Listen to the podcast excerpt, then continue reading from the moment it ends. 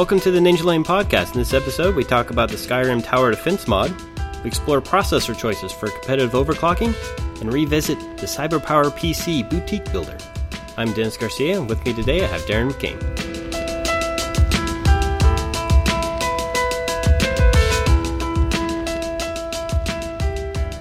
If you've listened to the past couple episodes of the podcast, you'll realize that Darren is our resident gamer person, and I'm somewhat of the hardware nut. At least usually. Usually, I tend to get in a rut when it comes to games where I'm playing either all the way through one game and then I throw it away, or I tend to come back and play the game over and over and over again, which happens to be, in this case, Skyrim. well, that's a good game to at least come back to. Well, yeah, and it has a lot of replay value, and that's one of the things that keeps people coming back. Well, I've gotten to the point in the game where I've completed all the major quests. I'm at like level 51, and if I find any new dungeons, I usually get my ass handed to me, which is kind of sad. Yeah, there's not much more to do with it, so I've started looking at the modding community to see how they've changed the game.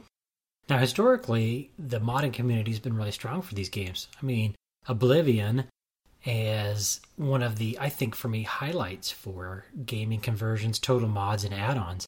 I mean, there's just an amazing amount of content. So I can't imagine Skyrim being that much different. It's quite a bit better. Well, you know, it's the same as Oblivion in terms of the modding community. Right. The graphics are a lot better, the physics are a lot better. One of the mods that I got introduced to via, believe it or not, a YouTube video of the top five mods for Skyrim was a tower defense mod. And oh. I, I wanted to bring it up because, speaking of games, you like to play Dungeon Defenders, which is a tower defense game. I do, and I actually really love tower defense games and different variations. Like, uh, well, Dungeon Defenders is my current uh, flavor, but Sanctum, you know, even traditional games. In fact, I'll even kill time on the Java free towerdefense.com site. Oh, wow. So just knowing there's a tower defense game in Skyrim's kind of got me excited. Well, this is what I would call a mini game. It plays within Skyrim. So you download the mod, you install it, and then you play the game like you normally would. And the author has given you a few hints on where to go to activate this mod. Otherwise, you know, you may not ever find it. oh, right? okay. So you trigger it like a quest drop, right? Exactly. That it's a lot like a quest. Believe it or not, it kind of starts like a quest now that I think about it. So it starts out you're outside of Whiterun and there's a courier that got killed over by the stables. Oh, okay. And you go over to the courier and he has a note. And the note was intended for you because the idea was the courier was supposed to find you somewhere within the game and then give you this note. And the note is from Leo saying, Hey, I have something for the Dragonborn. Please meet me at my boat or something like that. I can't remember exactly what it says, but So, for the 1% of you that haven't picked up this fantastic game, the Dragonborn is the nickname or the legendary story behind the player character, which of course would be you. that's true. So, you went to find Leo. I went to find Leo, and the author kind of gives you a hint. There is a boat dock in Dawnstar, which is one of the towns in the northern part of Skyrim. Okay, sounds easy enough. Yep. So you go to Dawnstar, and then you have to find uh, Dawnstar is like a harbor town, so it wraps around a harbor. And there's a, a big boat that you can get some quests on on one side of it, but on the other side is like this little dock and a small rowboat. You go out there. In the rowboat is Leo. He's killed, but he has a note, and the note is basically saying, "I have this island. It's been in my family for generations, but it's been overrun with bandits. Please come and help me," or something along those lines. So you get in the boat, and you activate the boat, and it takes you to the island, which, act, which activates the mini game.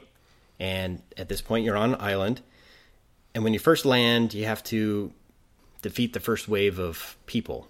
Um, it's like Draugrs, I believe, and there's like seven of them that you have to kill, and you have to kill them without using any of your weapons. You can still have all your skills, but you get your weapons reset to Iron class, Ooh, which is like really nasty yeah. but that's where you start out. Once you kill the Draugr, then the quest ends, and then a new quest starts where you can create your first tower defense. And at that point, you are allowed to configure the the people you're going to be fighting, the waves, and then you can uh, you have a certain amount of gold that you can buy people and defense items. So you can have barricades you can put different places. You can buy archers, fighters, mages, or heroes, which is kind of a nice fun thing. So it can be like a, like a dragon or Oh. one of the um, the the quest people that can follow you around. So I've got to ask: Does it use your in-game money that you've already earned to buy these things? No, it uses its own game money. Oh, okay. So you have a certain amount of cash, and then you use that cash to buy these items. To build barricades, you have to have wood, and there's a forest nearby and a an axe, and you can actually chop wood, and that's how you can get some resources so you can Oh. build more barricades, which is kind of fun. Interesting twist. To get more money, on top of that, then you can go out and uh, you know once you start these waves, then everybody you kill, you get a certain amount of money for, and then that banks up, and then at the end of the round, you can buy more heroes or buy more barricades and stuff like that. Okay. So there's five in the in the first game. There's five rounds, and you know at this point you can choose if you're going to fight Stormcloaks or Imperials or Draugrs or beasts or dragons for that matter. You can actually have a wave of dragons coming after you, which would make it a little tough. And the whole idea is basic tower defense. You're protecting your flag, so you don't want any of the enemies to get to the flag and take the flag. You know, at that point, it's a free for all, and you go out there and fight. That sounds cool. So give me an idea of uh, like how much time does it take to do, you know, a wave? A wave would take about five minutes, Ooh, give or not take. bad. It depends on the the difficulty. You know, I wanted to get through it pretty quick, so I picked the easy level. Mm-hmm. Um, I also picked Stormcloaks, so I could actually tell who I was fighting. All right. Because you could have bandits, and they would look like your people and stuff. And let's face it, I had iron class weapons, which are pretty weak. I could use my magic spells, which was a nice bonus, and my character doesn't have a high archery skill. Right. So I stand up on top of the tower and I was shooting iron arrows down. Well, my skill increased, and that stayed persistent. So you could use this as a trainer early Oh. on Yeah. to build up your character. Well, neat. So what kind of rewards do you get besides experience? Do you get gear or gold or anything for the game? Not so much. You know, after you finish the five first levels, then you get to go into Leo's house, and there's a few items in there that you can loot and some gold.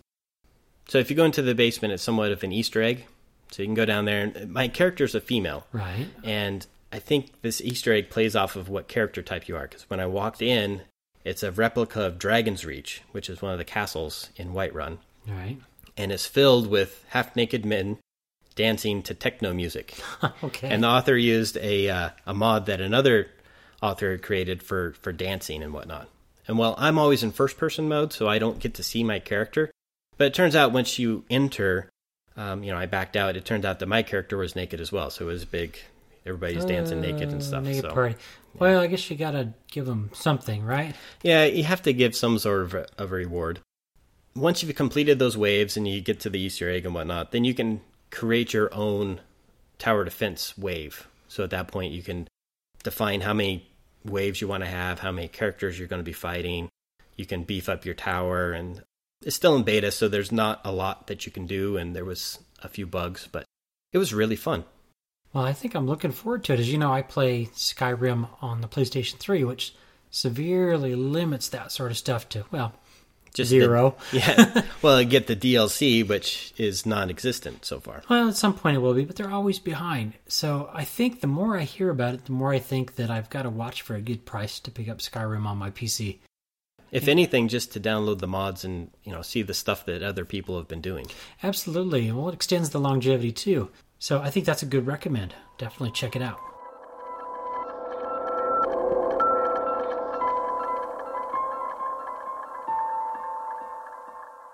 Dennis, I was reading through your MOA lessons learned, where you were talking quite a bit about some of the things that you learned, and in particular, some of the hardware choices that you saw out there.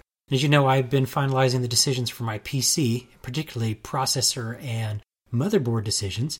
So I thought I would ask you what it was that you saw.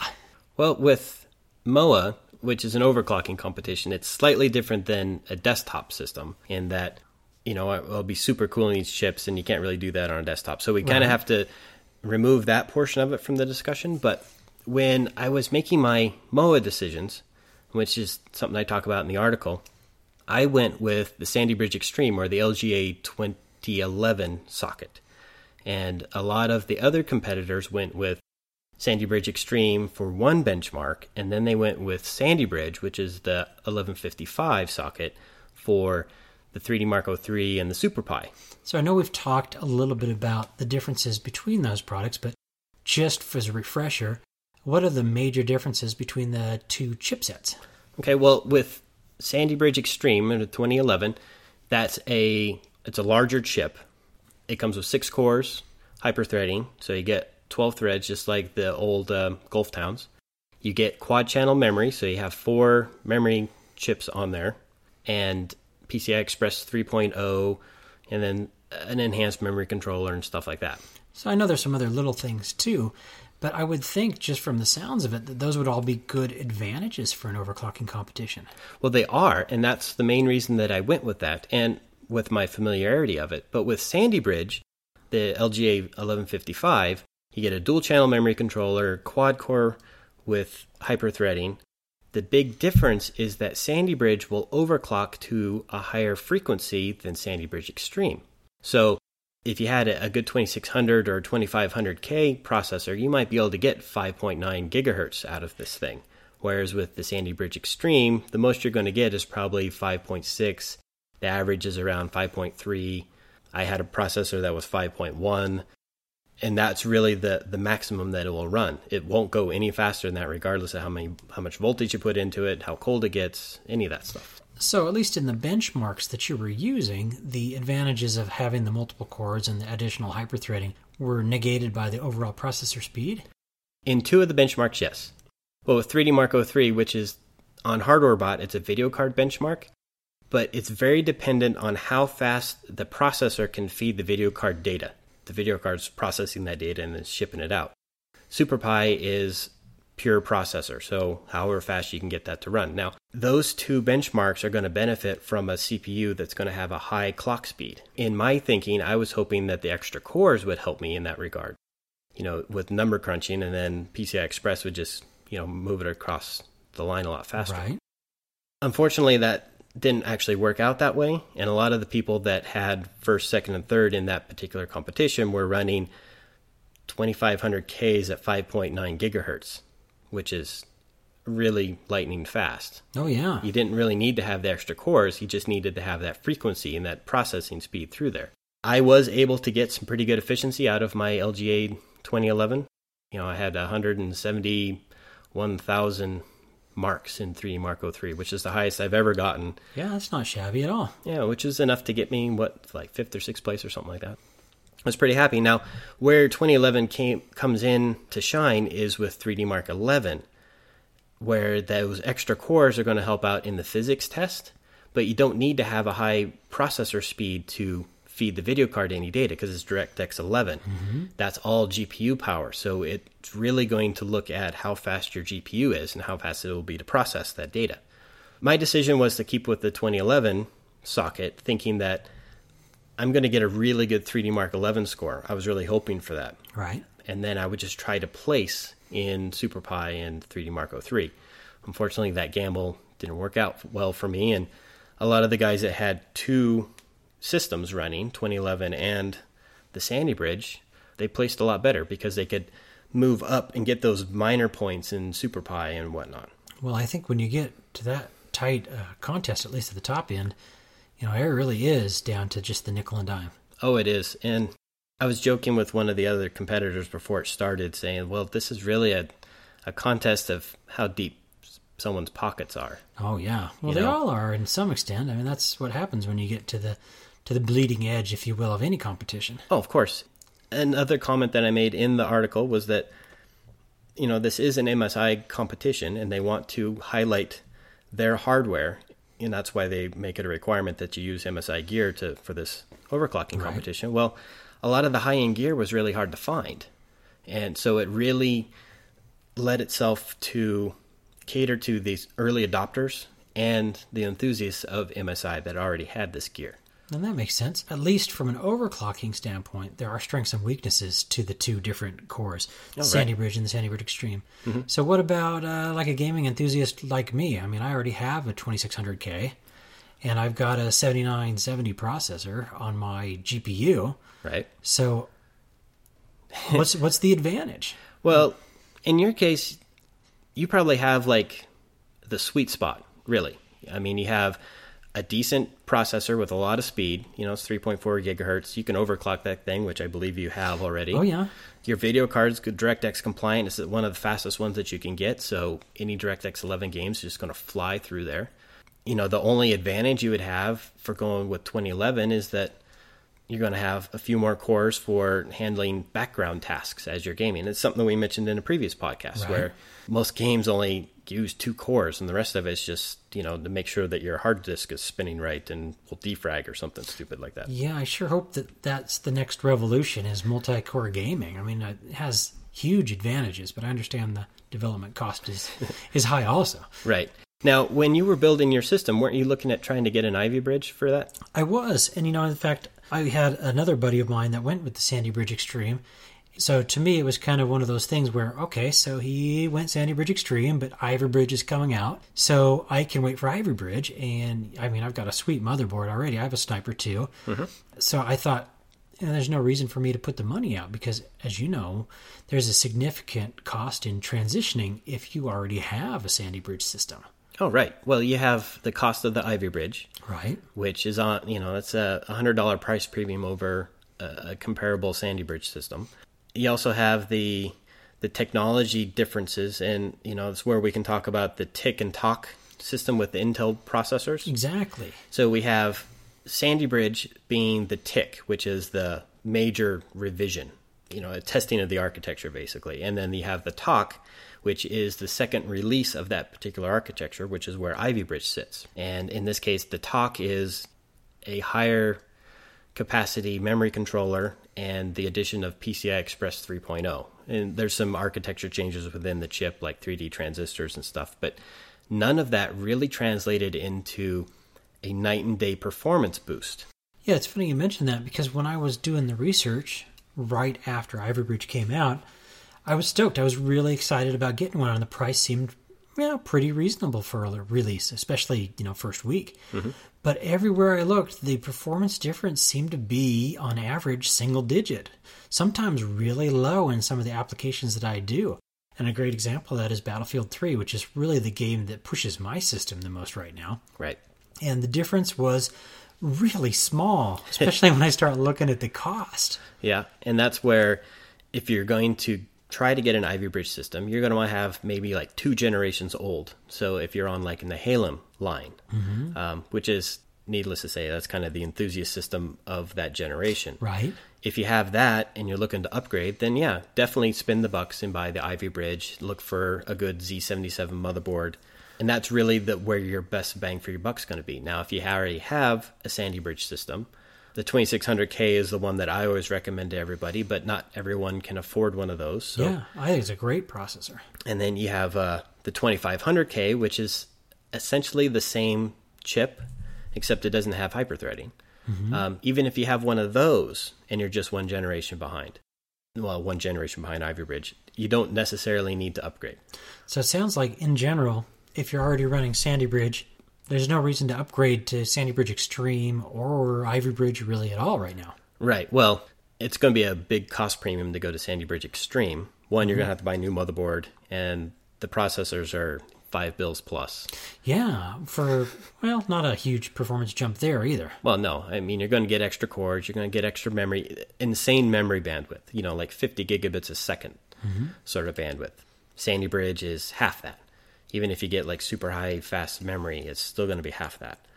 And that's where you know if you're going to be doing a lot of calculations, computational stuff, if you're working in Photoshop, Illustrator, that's where Sandy Bridge Extreme is really going to shine. Well, it sounds like, well, much like we've decided before, really this generation, if you're current or even one generation behind, your money's better spent, it sounds like on a video card. Yeah, definitely. You know, look for 7970. Look for, you know, we recently reviewed the Gigabyte uh, 670, and that's basically a, a cut down version of the 680. It has the same performance. Yeah, and it's a stellar price too. I mean, it really is if you're looking to upgrade. Because it's not the flagship, it probably will drop in price faster. You'll also have the lower end editions that Nvidia will eventually release. You know, you have the right now it's the 670, but you're probably going to have a 660 and 650. That's all going to be based on that new Kepler architecture. They're just going to be kind of cut down a little bit. you know, right now there's no reason for NVIDIA to release them, so we probably won't see them right away. Absolutely. And as you know, my decision was based on the invisible, never seen 680, which pushed me back into the 7970. Yeah. But, uh, you know, I really think you can't lose right now with one of the flagship or even second tier video cards for a gamer. Oh, definitely. And you can go with whatever processor you have, really, because as we mentioned, the games will, if it's DirectX 11, it's all going to be video card anyway. The last little bit that I'd like to add is that the only person that I see, or the only people that I see having a benefit from Ivy Bridge, are extreme overclockers. And the reason why is these things run like 6.6 gigahertz. Put them under nitrogen, they fly. You know, that's that's insanely fast. And that's actually setting records and resetting everyone's counter on hardware bot. You know, you get like this crazy refresh, you know, a new technology comes out and it's just going to jumble everybody's scores around. You know, the people that were top of the line, top of the list before, now they're down 30 points, all because this new processor comes out that overclocks like crazy. Some of these overclockers hold on to hardware, kind of like me, and they just pull out everything in the closet, rebench it all, and reset their scores. Okay, so if I'm looking to the future, what comes next after Ivy Bridge? What's the next tick? The next tick would be the Ivy Bridge edition of Sandy Bridge Extreme. So you're going to have the Ivy Bridge 3D transistors and the new enhanced memory controller on the 2011 processor. At least that's what the rumors are saying are going to be the next tick. The next tock, who knows what that's going to be.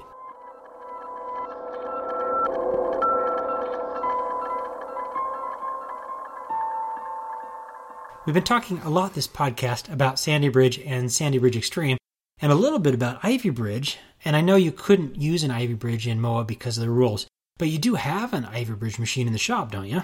I do? Oh, wait, yeah, I have that CyberPower PC. CyberPower PC is one of those boutique builders that will assemble you a gaming computer based on your specifications and what they have, happen to offer. So this is one of those where you kind of just pick your high-end components like a checklist, right? And they build it and test it. Yeah, kind of a, a bad analogy be going to Dell and picking out a, a system to buy.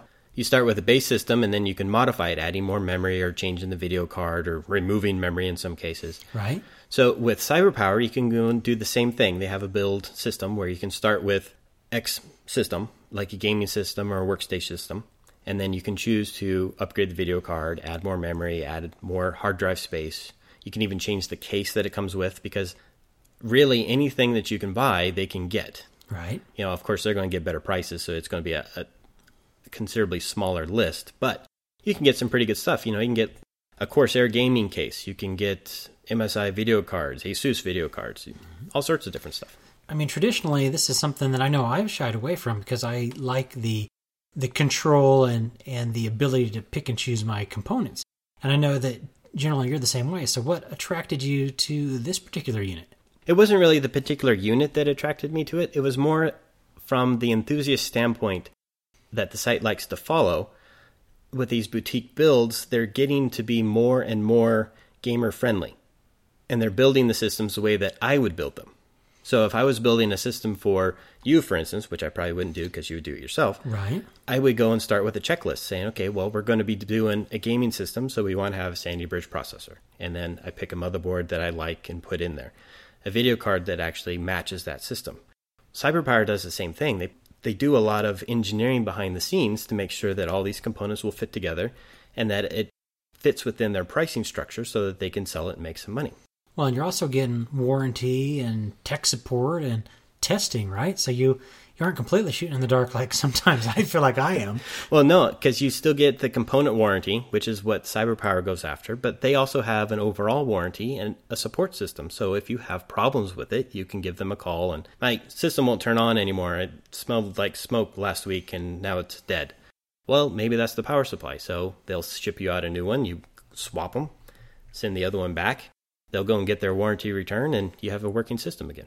So that at least is a huge advantage as opposed to building a PC and trying to support it yourself. Or God help us, we've all had that PC we built for our friend that breaks, right? Oh yeah, and that's sadly I somebody comes to me and says, "Hey, can you build me a computer?" I'm like, "Well, there's a great company called Dell."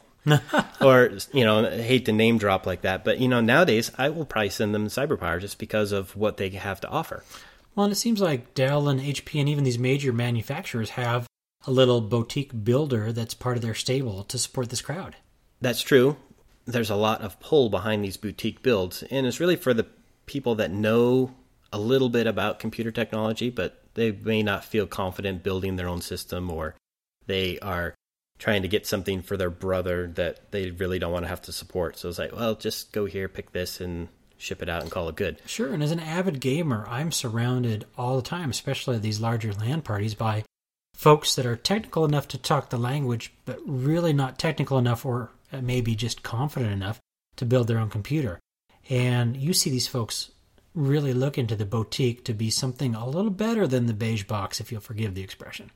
That's true. These boutique builders do a lot to the cases to make sure that they cool properly, which is something that even if you buy a, an off the shelf case, it may not come with all the fans that you need to have to cool a high end Sandy Bridge system, for instance, or have support two video cards, you know, the heat load that's going to be coming off of that. So it's nice to have somebody thinking about that when they're building it. Whereas if we're building it for ourselves, sometimes we'll put the system together and then realize, oh, hey, we need to have another 120 millimeter fan right here to make sure the CPU stays within temp. Right. That's another thing to look forward to. And this particular system, the Gamer Xtreme 2000 Special Edition, which I think they built especially for this particular review because I can't really find it on their site right away.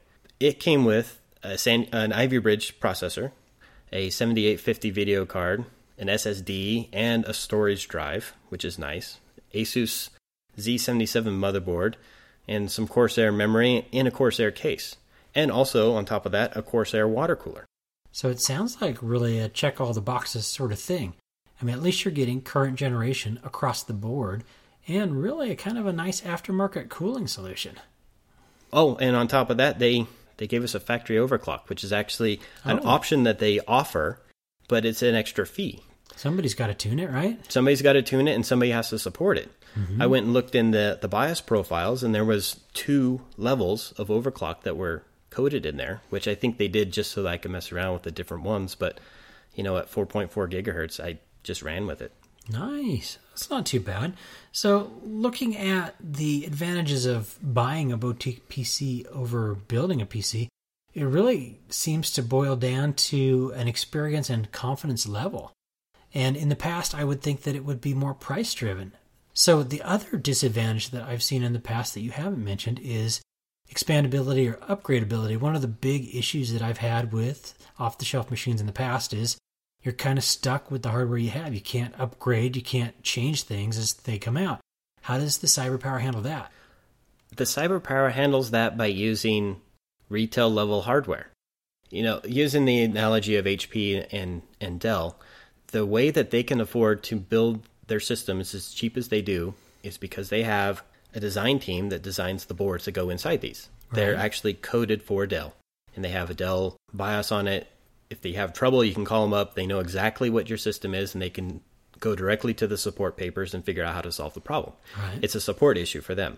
With CyberPower, they picked an off-the-shelf ASUS motherboard. Yeah, it was a it was nice. a VLK. It was one of the the low-end edition boards, but it has all the expansion slots on it. It has extra memory slots on it. It's just like if I was to go down and buy a, a motherboard upgrade or grab one out of the closet, throw it in a system, I could throw in three video cards if I wanted. So, not really a disadvantage at all, at least at this level. No, it's not. And for these people that know a little bit about computers, crack open the case, which you're going to have to do when you get it because they pack it with uh, foam so Oh. that all the stuff stays in place. Yeah, I saw that clever. Yeah. So you pull the case off, you pull that foam out, put the cover back on.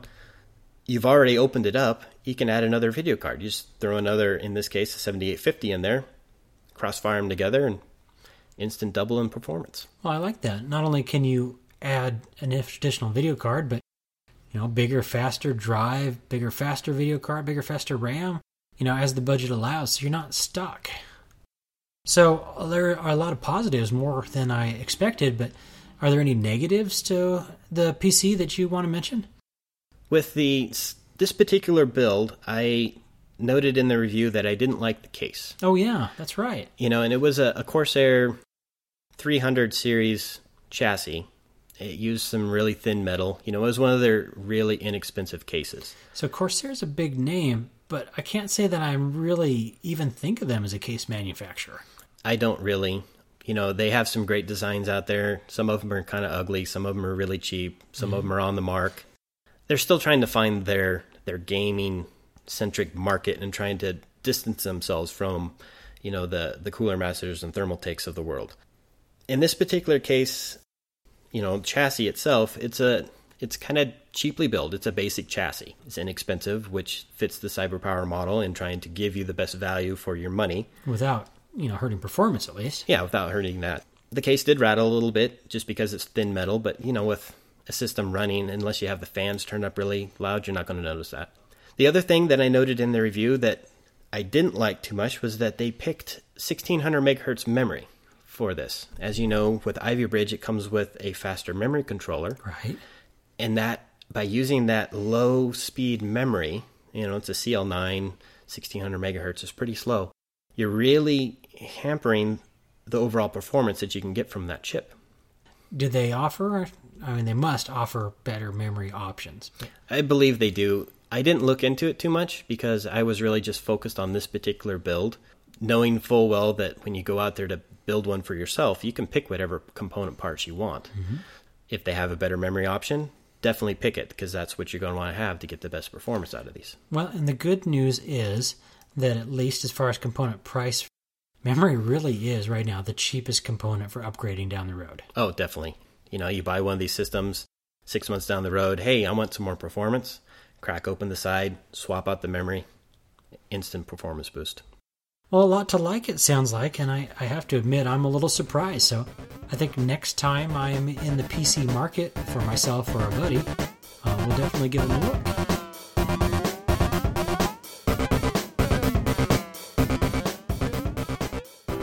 For more information on the topics discussed in this podcast, please consult our show notes. If you have any questions, drop by the forums or email us at podcast at ninjalane.com.